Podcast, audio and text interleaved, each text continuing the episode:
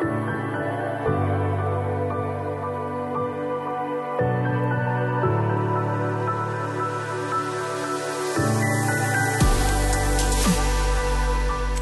stand here today humbled. Um, as I said, I'm not a preacher, I'm not a teacher, and the only qualification I have, I have is, a, is a broken heart. God has broken my heart for the widows and the orphans, the destitute and the poor. I love this church, and I want to thank George for the amazing things that they've done for us, how they've honored us and covered us in prayer, how they've supported us in times of trouble. And I pray, unless God moves me on, that I'll continue to be a member here while they, as the leadership, preach the unadulterated, uncompromised Word of God. It's only this word that's going to transform lives. And I even thought this morning that they've set such a trend, the way they dress these days, the leadership, with the pointed shoes and the tight pants. And, and I, I wondered what.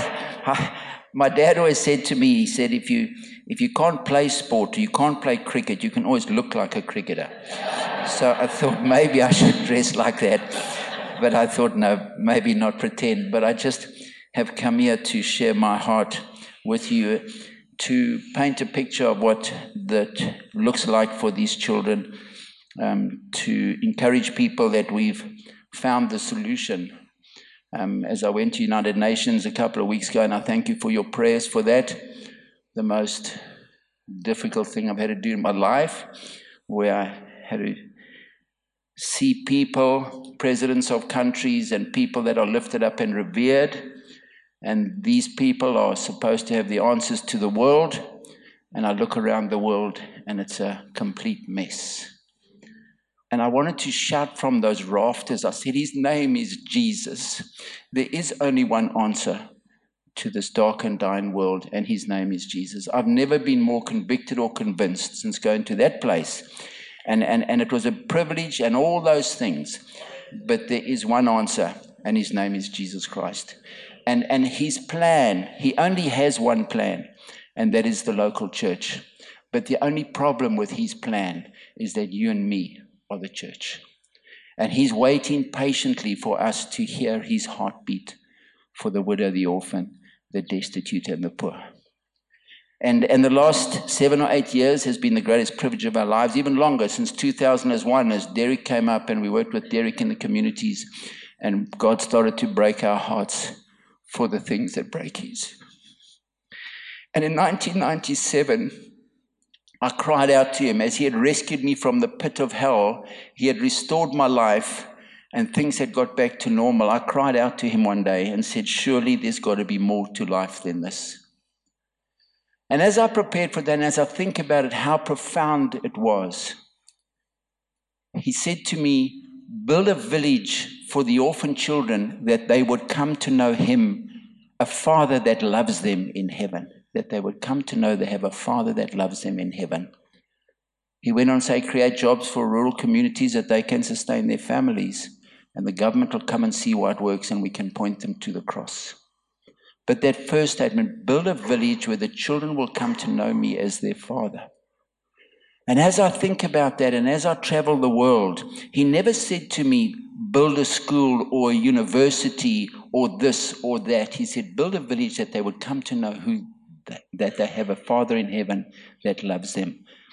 Friends, it is only in Christ Jesus that we can have foundations and walk into the fullness that our Father in heaven had for each one of us.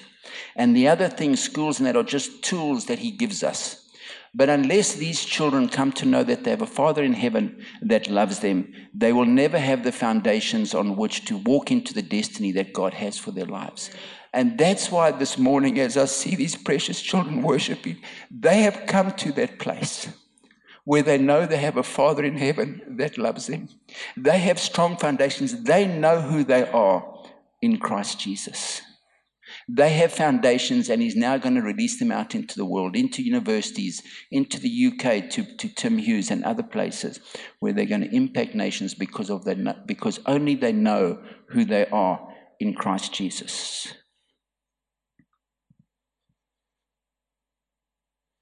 Friends, there are 150 million orphan children in the world. it's a problem that is too big for anybody to try and and and and um, resolve. But I truly believe that God has given us this vision, and the village is one of the answers to this massive problem that we face in the world today. As I said to George this morning, friends, we don't have a violence issue or a violence problem in South Africa we, we have a father problem in South Africa. We don't have um, these problems that we're trying to identify. I truly believe it stems to the breakup of the family all over the world. They're vulnerable and orphan children who are getting trafficked into sex slavery and slavery and into drugs and to everything else because of the breakup of the family. And we as a country during the apartheid era put families, put families into homelands and took out the father figure by creating jobs in the city and the family disintegrated. The very fabric of society, God's fabric of society, the family unit with Jesus Christ in the center, disintegrated when the father figure was taken out of this nation. And so we are left with a familyless generation now, not a fatherless generation.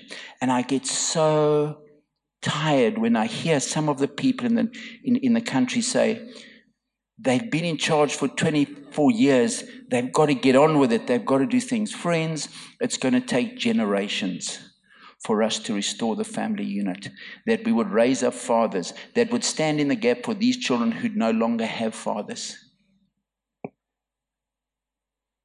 150 million orphan children. Friends, I believe, as I said, that God is going to raise up these children to impact nations, and the revival is going to start through these orphan children who He raises up to become leaders that'll change the nations. What is the, the, the, the, solution? The solution is Jesus Christ. We know the solution. What is His plan? His plan is the local church. He's waiting for us to hear His heartbeat. Do you know that I believe that the, the, the, the, problem seems too big for the world to comprehend? But the plan that God has, there are 150 million orphan children in the world. Do you know if every single church in the world adopted one child, not every family, every church adopted one child, there wouldn't be an orphan or vulnerable child in the world?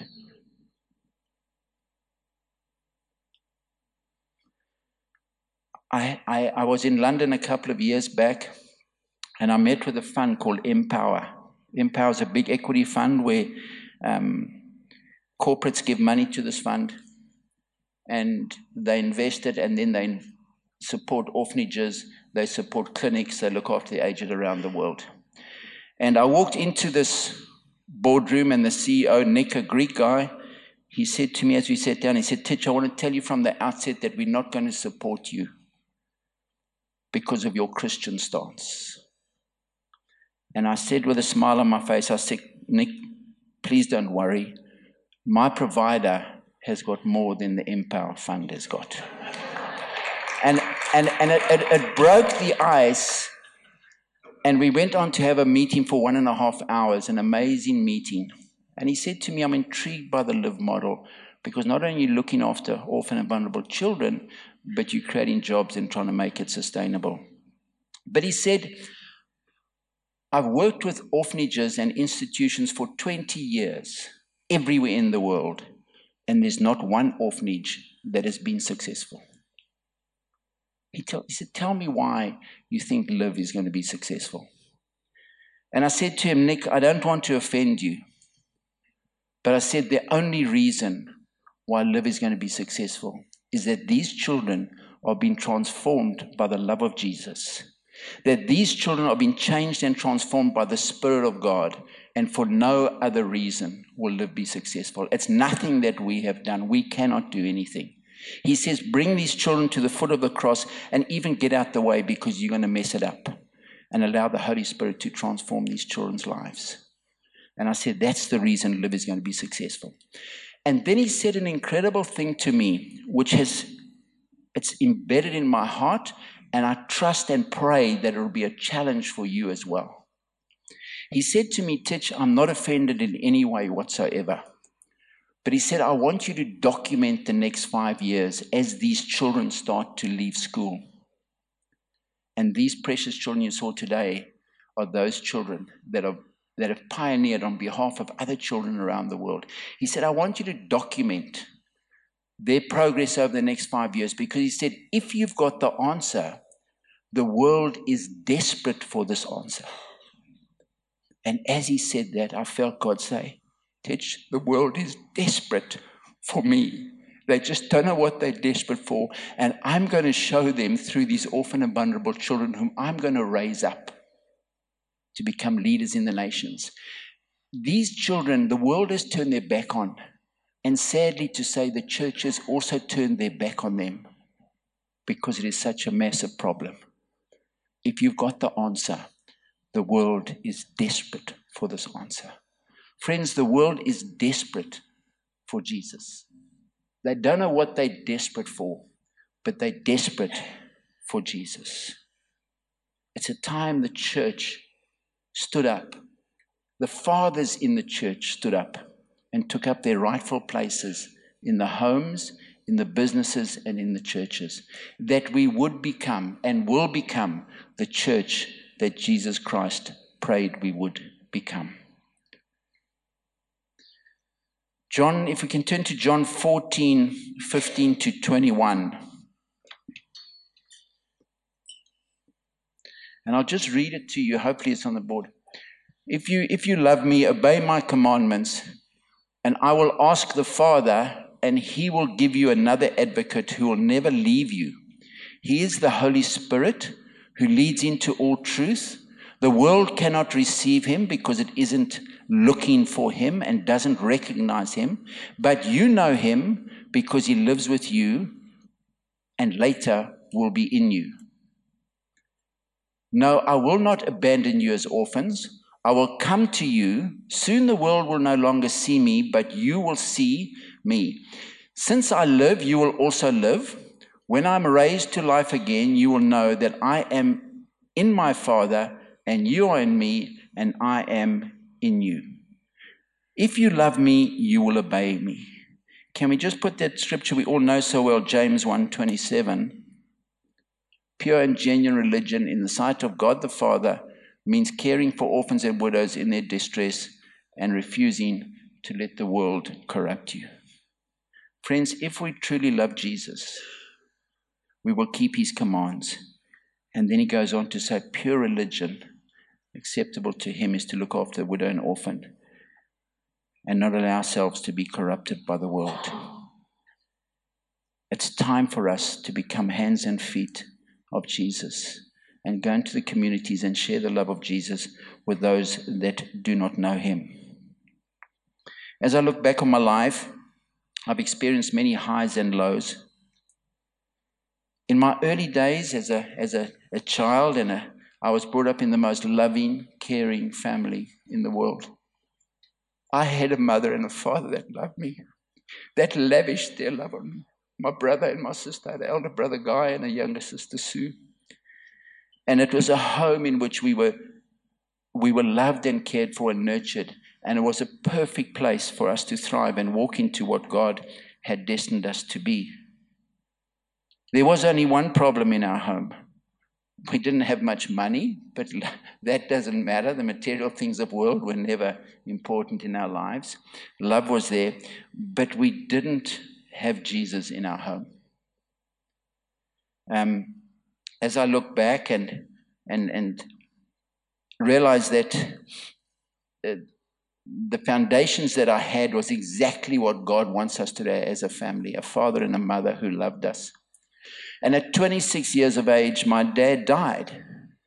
He was my hero. He was the rock in my life. He was my everything. He loved me unconditionally.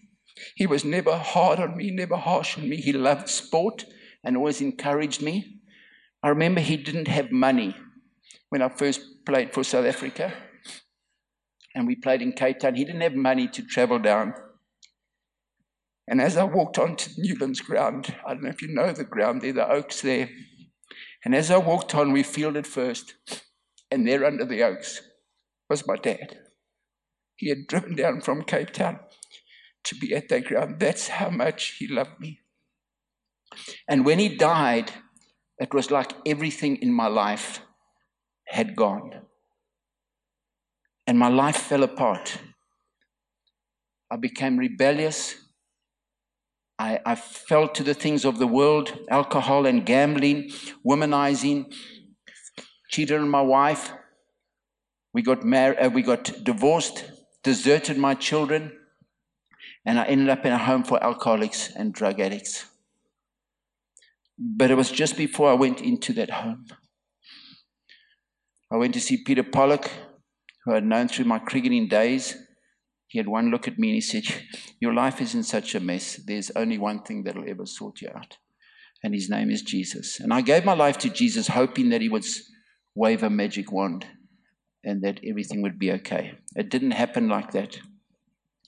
And, and um, I came out of that home and got divorced, and I ran away from my debt and ran away from my situations. And in fact, contemplated suicide, but I didn't have the courage to jump off a building. And then one day I came to my senses. I walked off a racecourse in Germiston. We had tried to have a organize a race, and that didn't materialize. And I walked off that racecourse. And I heard my father say to me, I have forgiven you. I love you just as you are. I want you to go back to Durban to be closer to your children.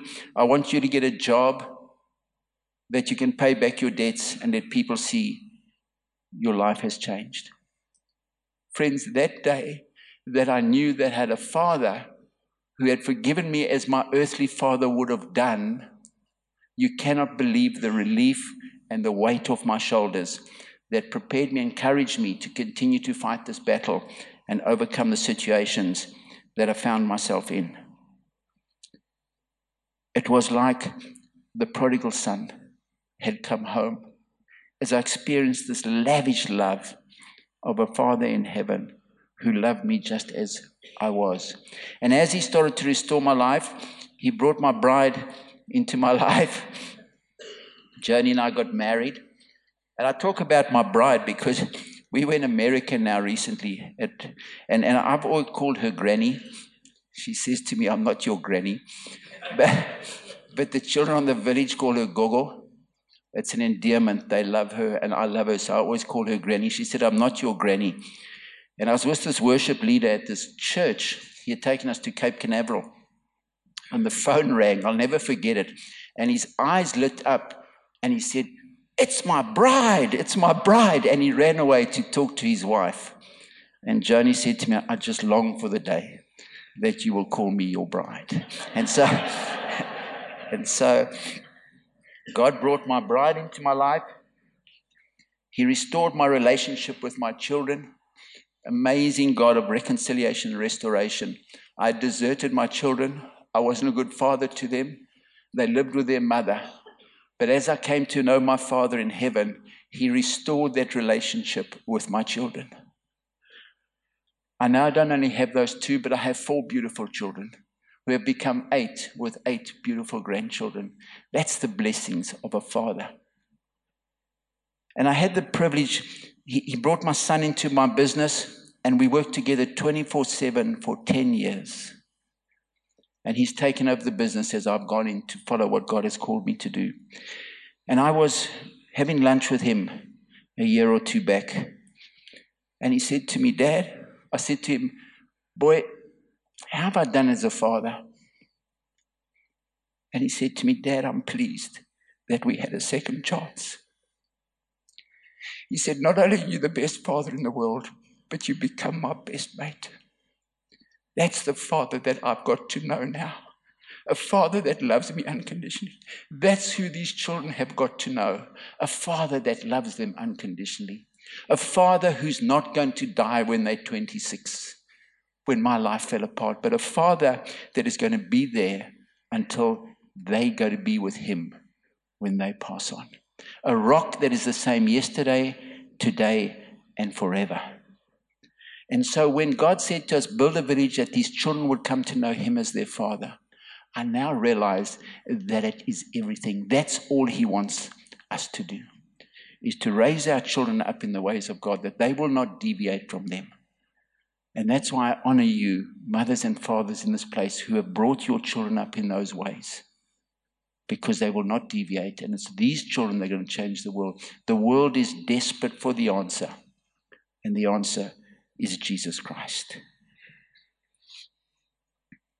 Friends, it was that day when he gave me that village, and, and, and I think it's appropriate to some people here this morning.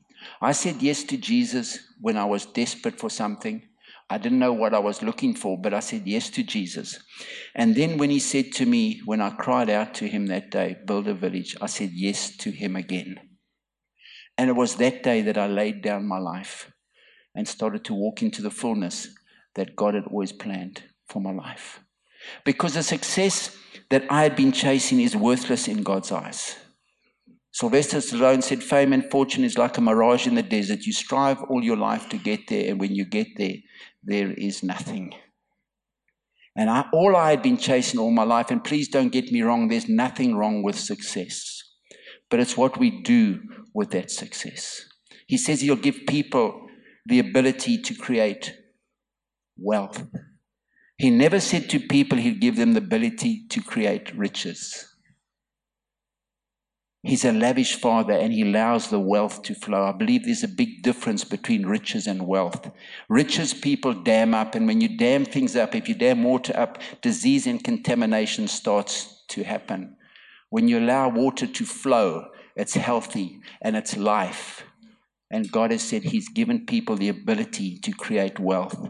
And I believe as we fathers in the church, we need to let this wealth flow. I realize as rivers get bigger and bigger, that not only does the river become healthier and stronger, but even the banks of the rivers become fertile. Even those that don't know Jesus will start to experience and see an abundant life through fathers who will allow wealth to flow.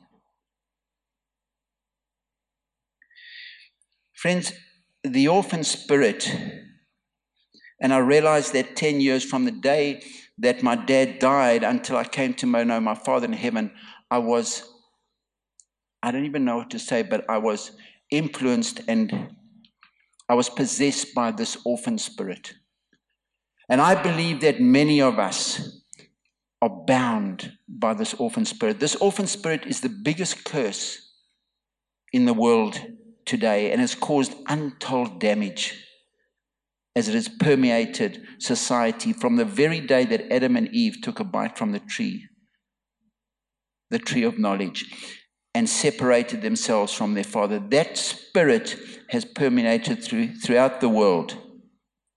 And today, there are many people that have been alienated from God, but also from biological fathers. As I said, the apartheid era was one of those things that had caused the collapse of the family unit.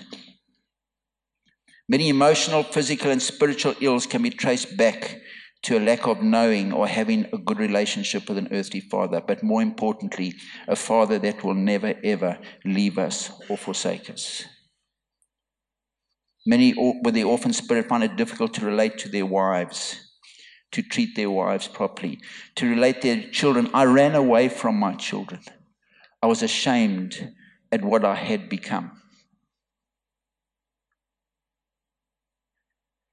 Those with the orphan spirit are also frightened of spiritual leaders who have authority over them because they don't want to really reveal where they are at.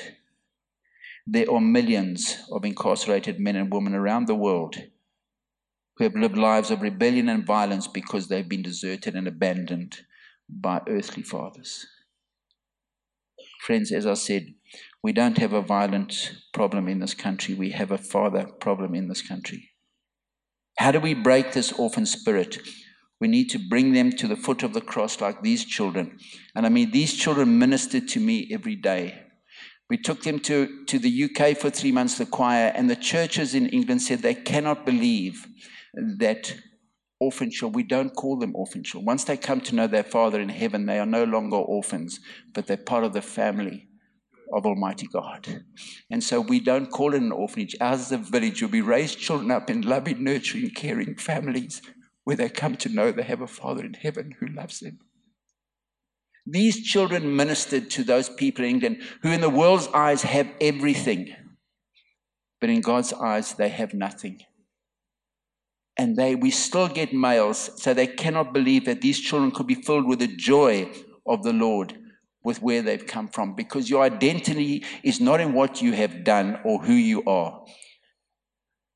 We as people in the world want the first time we meet somebody is we give them our business card to show them that we ceo of this company or we this or we this or we this. We always try and tell people what we are. The only identity of any worth is who we are in christ jesus. And these children ministered to that nation because they saw young people that had no earthly fathers, but who had come to know who they are in Christ Jesus. And the only way we're going to break this thing that is a curse to the world, the greatest curse to the world, is to bring people to that place where they know they have a Father in heaven that loves them. And I don't know what what time do we finish here, George? Um, I just quickly wanted to about quarter past um, uh, the orphan spirit, the difference between the orphan spirit and, and, and spirit of sonship. I just want to give you some of those points and then try and find out how you identify that in yourself. And then I want to hand back to the leadership. So, an orphan spirit operates out of jealousy and insecurity.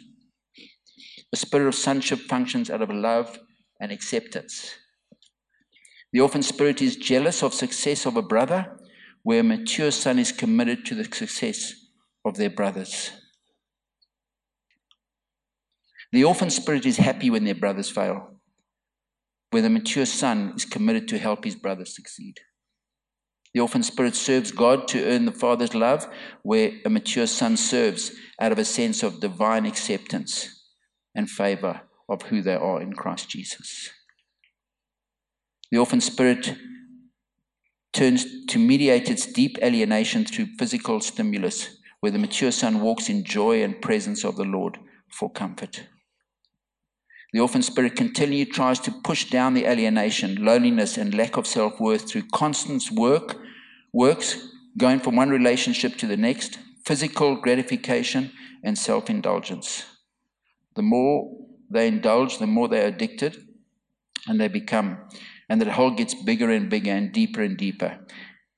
And it can only be filled with the love of a father. The mature son basks in the love of the Lord, knowing that his joy is his strength and he knows that anything built outside of Jesus is built on sinking sand. The orphan spirit is driven by a need to succeed, where spirit leads the mature son into their calling or their missions. The orphan spirit uses people as objects to achieve success, where mature sons and daughters serve people to bless the kingdom of God. The orphan spirit propels, um, repels children, where the spirit of sonship attracts. Children are drawn to fathers. The orphan spirit is filled with rage and anger, where the spirit of sonship rests in the father's ability to guide and control the future. The orphan spirit is always in competition with others, where the spirit of sonship blesses others. Friends, many of us are in that place where we carry an orphan spirit. And I believe if that we're going to become the church that Jesus prayed we would become, and that we would walk into the fullness that God has for us, we need to recognize whether we carry the Spirit or not. And one of the reasons we we don't walk into the fullness is it's a difficulty to believe God can love us just as we are. And I was in that place where I thought I was worthless, decided I wanted to, to commit suicide rather than face what I had to. But then I came to know a Father that loved me as I was. Romans 5 8, we won't go through that. 5 8. And, and he sent Jesus, John 3 16, for that very thing, that he loved us so much, even though we were in that place. The second, if we have a mindset that thinks we have to work or earn our salvation or sonship, salvation and sonship is by grace and grace alone. And that's what these children, as George prayed, that's what these children carry today the grace knowing that they can walk into the fullness of what Jesus has for each one of them. And the last thing we have uh, is that we will feel ashamed to ask God for things. We will think that we are not worthy to ask Him. And if you read 1 Corinthians 2 9 and Matthew 7 9 11, you'll get that, that He says that we can ask Him and He will bless us with good gifts. Friends, the greatest curse in the world today is the orphan spirit, which has left our nation in the state it has, but not only our nation. Do you know of the last 13 mass murderers in America? And now this latest one in less, for the last 14 mass murderers in America, not one of them had an earthly father. They lived with their mothers or they didn't live with either of their parents. Not one had a father figure in their lives. The greatest gift known to mankind is to be able to accept, receive, and walk into the love of a Father who so loved the world that he gave his one and only Son, Jesus Christ, so that we may not perish or waste this precious life that he has given us, but experience the abundant life that only comes from an intimate relationship with Jesus. So I pray today that we would identify whether we carry that spirit.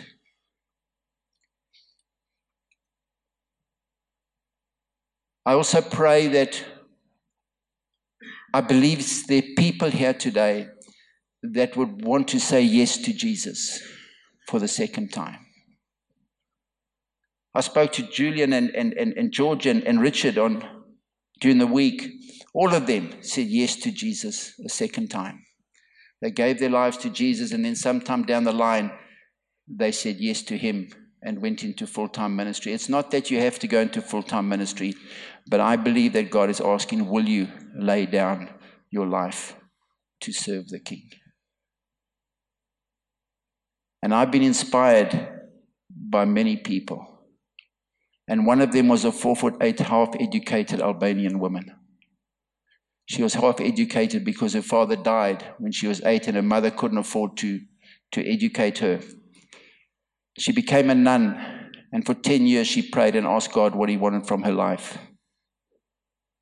10 years she prayed, never giving up. Every single day she prayed and said, What do you want from my life? And she calls it Transformation Day in her life on a rail trip to a retreat. This Almighty God tapped her on the shoulder and said to her, Mother Teresa, I want you to go to Calcutta and look after the poorest of the poor. I think if I'd heard that, I would have had her confirmation quite a few times. But she was so excited. She then asked the Catholic Church, and she fought with the Catholic Church for 18 months to allow her to go. And they didn't allow her to go. They said it wasn't safe and you didn't have the money. Eventually, through her persistency, they said she can go. And she went to Calcutta. And we know what she did. That half educated, four foot eight Albanian woman looked after the poor, the widow, the leper, the destitute, and the orphan all her life. American missionary asked her one day, How can you do this all your life? She said, The Bible says, If you do it unto the least of them, you do it unto me. She said, I love Jesus all my heart. I'll do it until the day I die. Do you know every single leader of every country, every single of leader of every religion, every businessman, every sportsman, everybody want to spend half an hour with a four foot eight Albanian woman, half educated Albanian woman, who laid down her life to serve the king. And she went on to leave a challenge that changed my life. She said, All she wants to be is a little pencil in the hand of Almighty God as He writes a love letter to the world. And I want to ask you today, as members of Harvest Church, will you be that little pencil in the hand of Almighty God as He writes a love letter to the widow, the orphan, the destitute, and the poor of our nation?